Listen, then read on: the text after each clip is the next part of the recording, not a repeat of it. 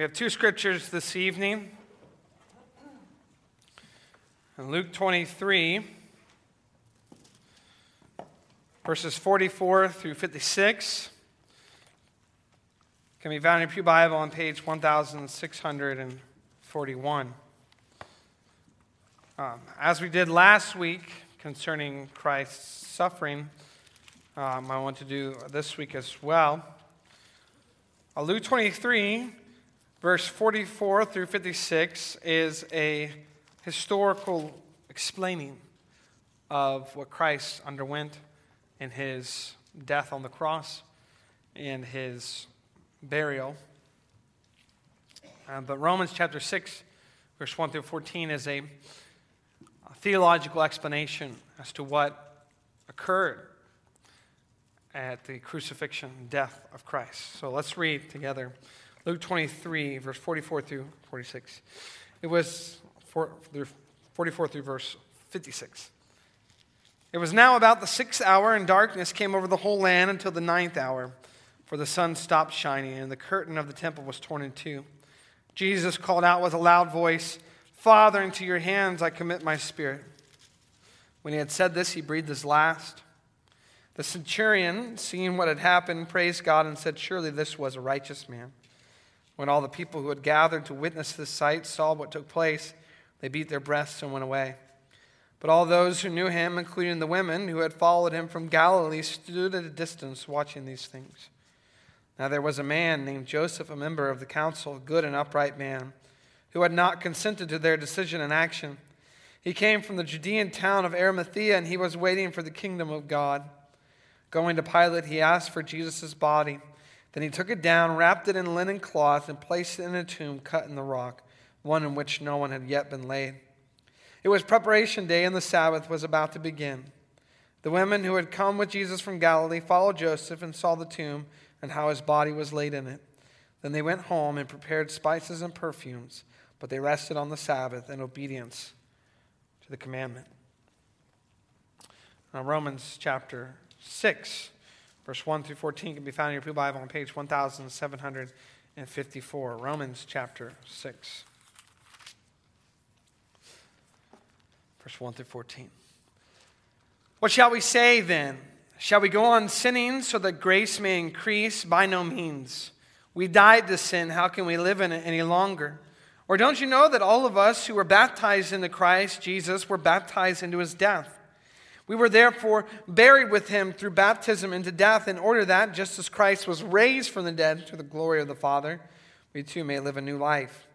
If we have been united with him like this in his death, we will certainly also be united with him in his resurrection. For we know that our old self was crucified with him, so that the body of sin might be done away with, that we should no longer be slaves to sin, because anyone who has died has been freed from sin. Now, if we die with Christ, we believe that we will also live with him. For we know that since Christ was raised from the dead, he cannot die again. Death no longer has mastery over him. The death he died, he died to sin once for all. But the life he lives, he lives to God. In the same way, count yourselves dead to sin, but alive to God in Christ Jesus. Therefore, do not let sin reign in your mortal body, so that you obey its evil desires. Do not offer the parts of your body to sin as instruments of wickedness, but rather offer yourselves to God as those who have been brought from death to life, and offer the parts of your body to Him as instruments of righteousness. For sin shall not be your master, because you are not under law, but under grace.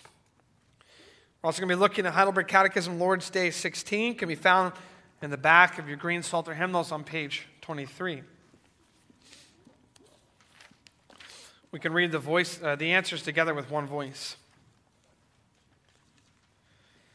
Why did Christ have to go all the way to death? Because God's justice and truth demanded. Only the death of God's Son could pay for our sin.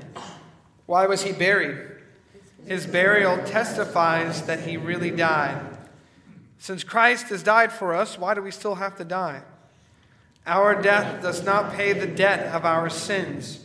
Rather, it puts an end to our sinning and is our entrance into eternal life. What further advantage do we receive from Christ's sacrifice and death on the cross? Through Christ's death, our old selves are crucified, put to death, and buried with him, so that the evil desires of the flesh may no longer rule us, but that instead we may dedicate ourselves as an offering of gratitude to him. Why does the creed add, He descended into hell?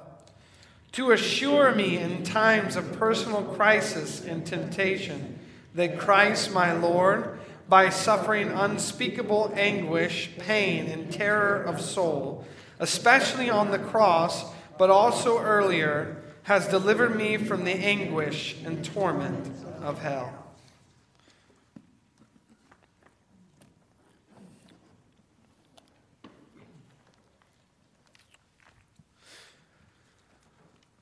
Our topic today is a weighty one.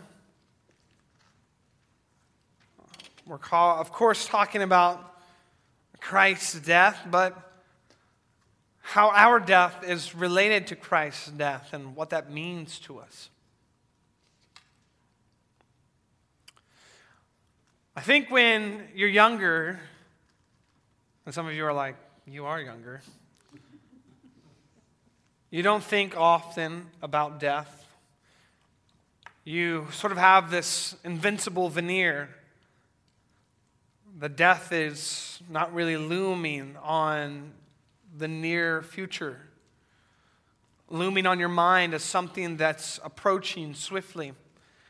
Um, but the more that you live and the more that you experience death um, by loved ones dying, passing on, the more and more you think about it, the more and more it becomes real to you. It becomes something that's closer to you.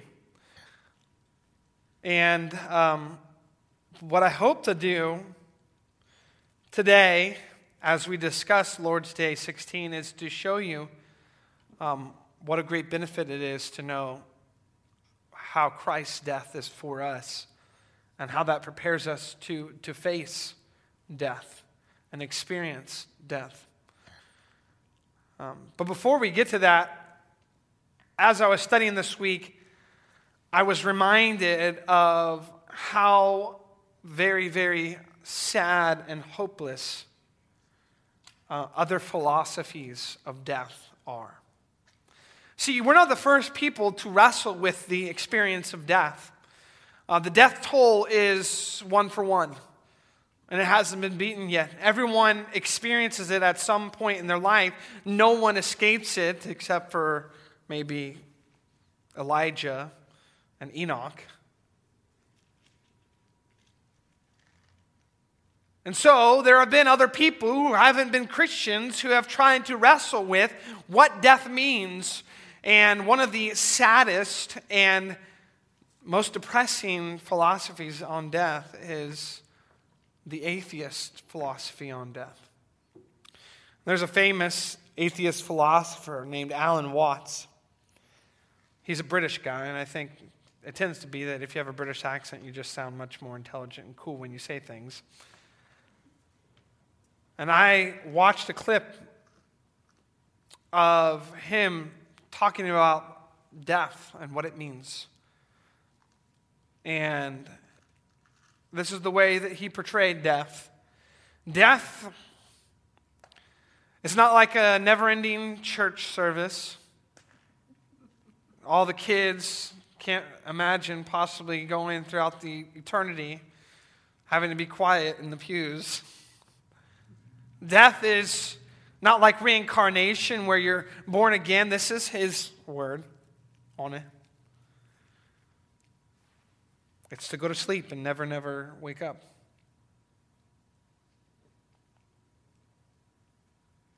It's going to be as if you never had existed at all. Not only you, but everything else as well. That there was just never anything. And there's no one to regret it, there's no problem. There's the atheist philosophy on death. It's just over.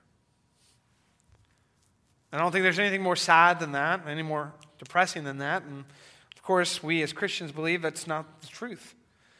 What we have and God's word tells us that there's more to death than that. a whole lot more.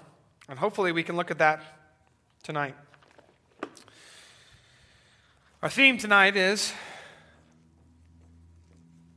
the gospel assures us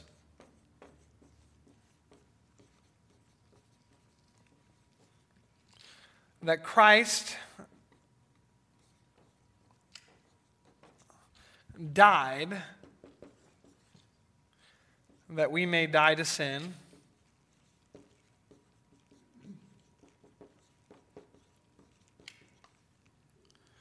And be freed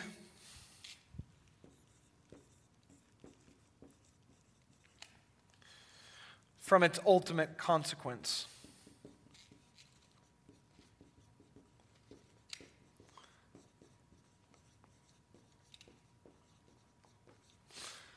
Christ died that we may die to sin and be freed from its ultimate consequence. We're going to be looking at this in three parts. He died for us. We die to sin. And then finally, we receive eternal life.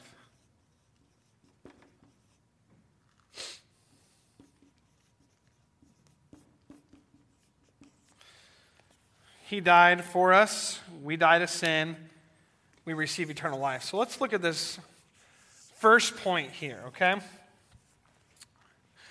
The first thing that we need to get down before we dive into a conversation about death is that unlike atheist philosophies, death is not the end of existence. And so we have to have an understanding about what death means why we're saying for the wages of sin is death. We're not simply meaning physical death, okay? So I want us to think back into the garden when God promised Adam and Eve that if they eat from the tree of the knowledge of good and evil, he said, You shall surely what? Die. Well, the Hebrew actually says, Dying you shall die. And so, have you ever wondered why at Genesis 3, after Adam and Eve ate from the fruit and God came and saw them and cursed them, they didn't just simply die right then and there. Because the kind of death that God was speaking of has three tiers to it, doesn't it? There are three tiers to death in concerns with the scriptures. And that is death is spiritual, physical, and eternal. So when we hear death, when we consider death, when we think about death, when it says death in the Bible, we need to be thinking in these categories. And these are all related, these are all connected, but the Bible speaks of them in different ways. So when God said, dying of it, you shall die, he was saying, you're going to die spiritually because you're going to be separated from me because of your sin. And that spiritual death is what's going to result in your physical death, your wasting away. But the ultimate consequence of your death is a final death. It's an eternal death. It's a, a death that's hell spiritual, physical, eternal. And what the Catechism is teaching us about death is that Christ experienced spiritual, physical, and eternal death on our behalf.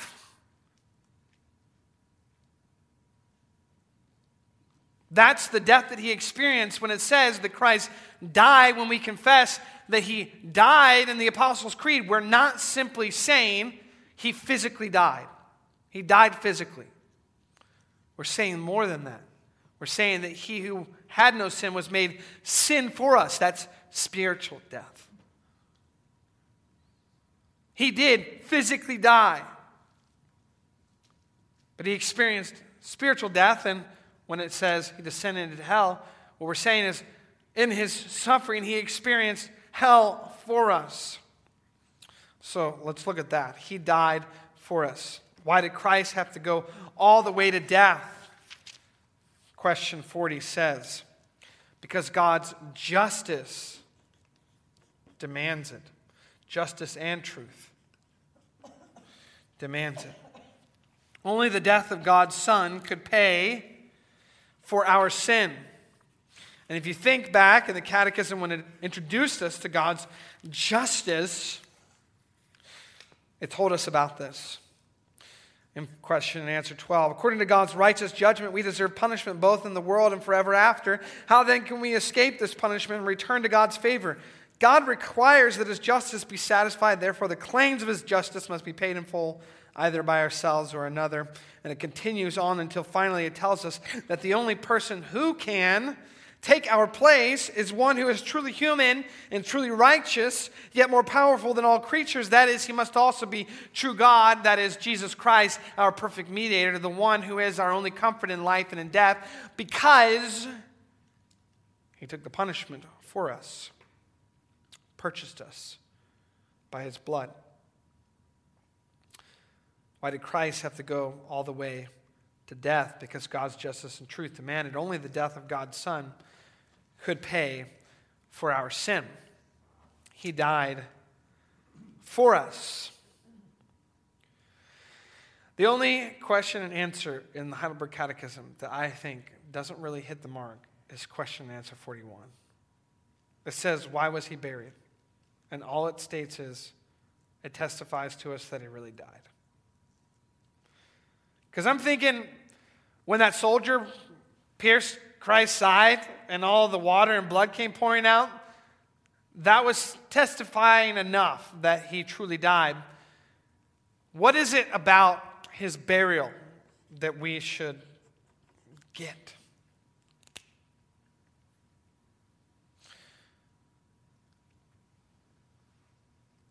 I think that his burial communicates to us the very last stage of his humiliation.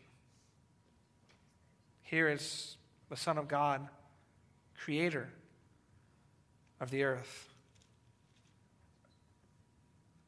And he falls into the same category of lowly man.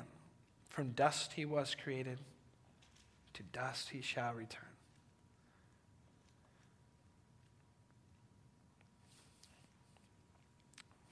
But what about we die to sin? Because we're talking about spiritual death here, right? When we say we die to sin, we're speaking about spiritual death.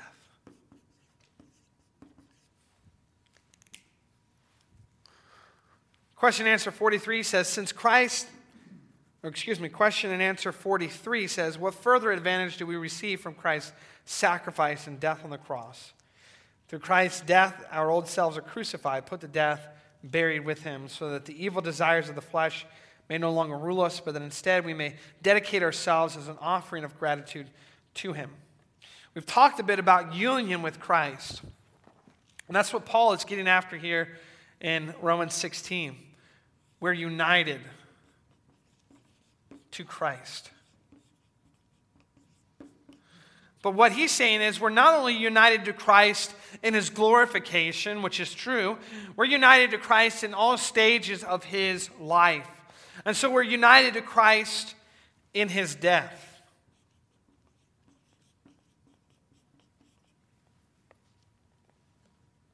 There's a few ways that we need to speak about this to make clarifying comments. When we say, when Christ died on Golgotha thousands of years ago, we died, we're not saying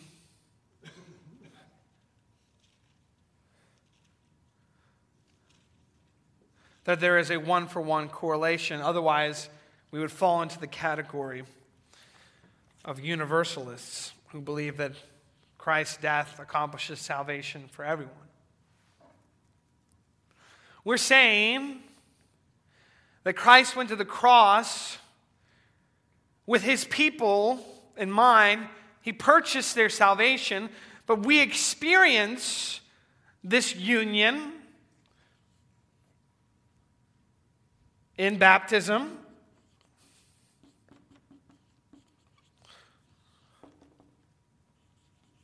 When we place faith in him. So when we're baptized, we're, as Paul says, baptized into Christ, we're baptized into his death, buried with him through baptism into death, in order that just as Christ was raised from the dead to the glory of the Father, we may live a new life. That doesn't happen at the moment of baptism, it happens at the moment that by faith we're united to Christ. Well, sometimes it does happen at the moment of baptism, but that's not typically the case.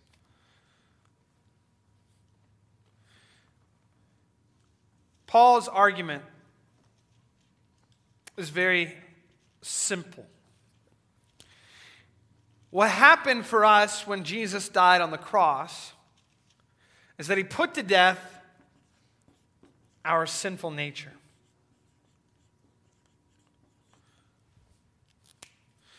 But maybe you're saying, Cary, if he put to death our sinful nature, why do we still struggle with sin? Why do we still wrestle with sin?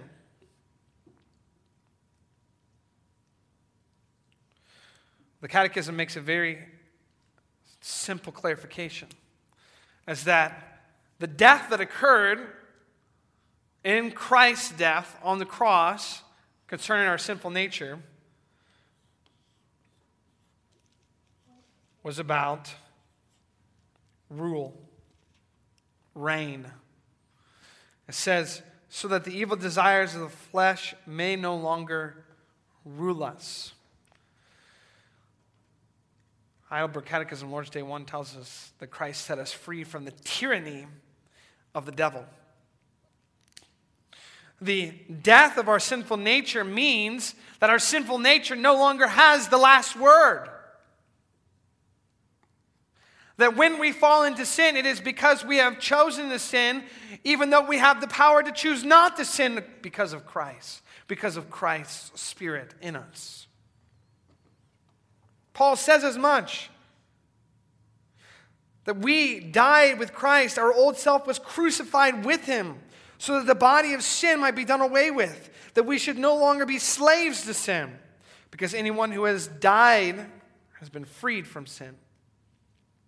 And if we're no longer slaves to sin, then what should we do? We should use our freedom as an opportunity to live for Christ, to live as an offering of gratitude to Him.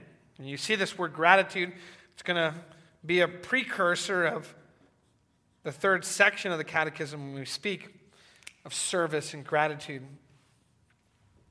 Our sinful nature no longer rules over us because it died with Christ, that we died, our old self, our sinful self, die with Christ on the cross by our union with Him by faith, which is signified to us in baptism, the death of our sinful nature.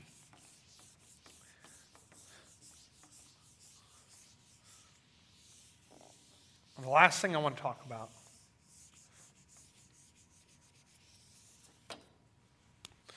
Remember, I said when we speak of death, we are saying three things spiritual death, physical death, eternal death.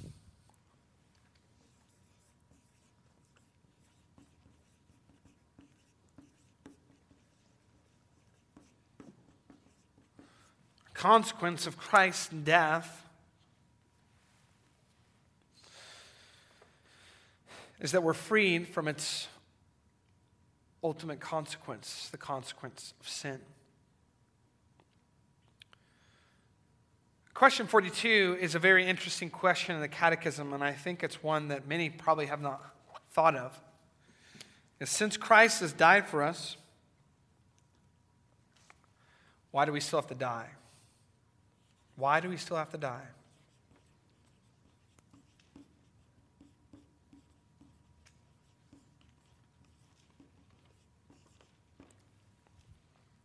If Christ has died for us, why do we still have to die?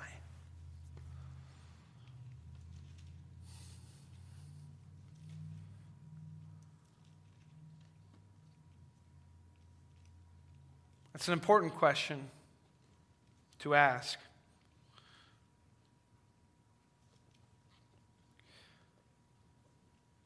The answer given to us by the Catechism is our death is not a payment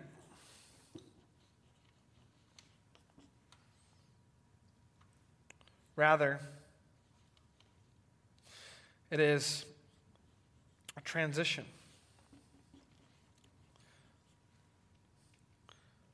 An entrance into eternal life.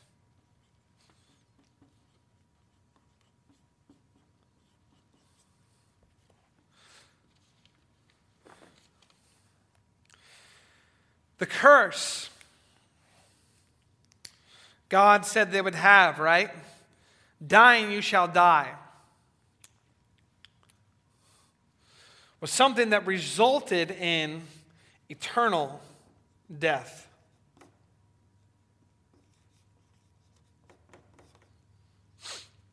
Spiritual death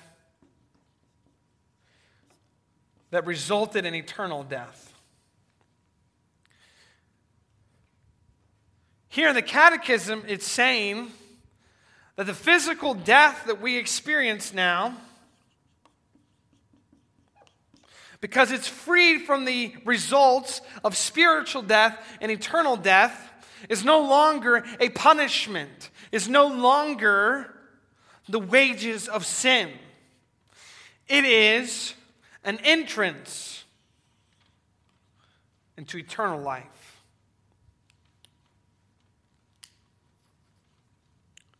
Our death puts an end to our sinning. It's the completion of our sinning, and it's an entrance into eternal life. It is not something to be feared. It is not something to be frightened about. It is not something that we look at as the final payment for the wrongs that we've done.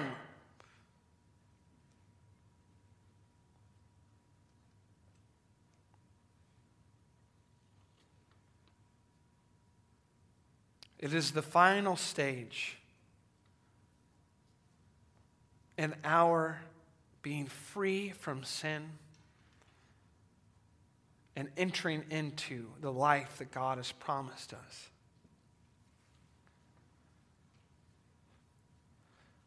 This is an answer that we need to have for the people that we love and care about.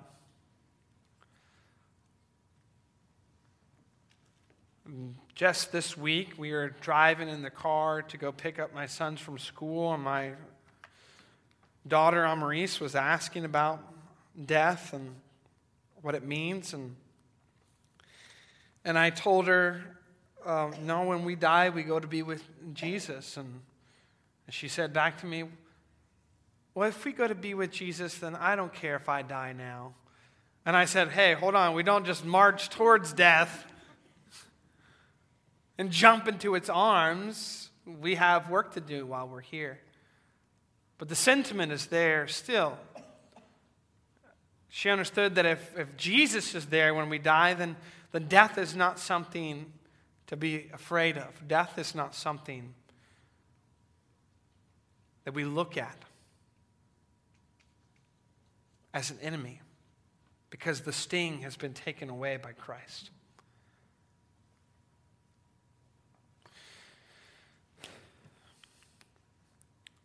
The final question, question 44, is why does the creed add he descended into hell? And the answer is to assure me in times of personal crisis and temptation that Christ, my Lord, by suffering unspeakable anguish, pain, and terror of soul, especially on the cross, but also earlier, has delivered me from the anguish and torment of hell. So he's delivered us in his death from eternal death from hell.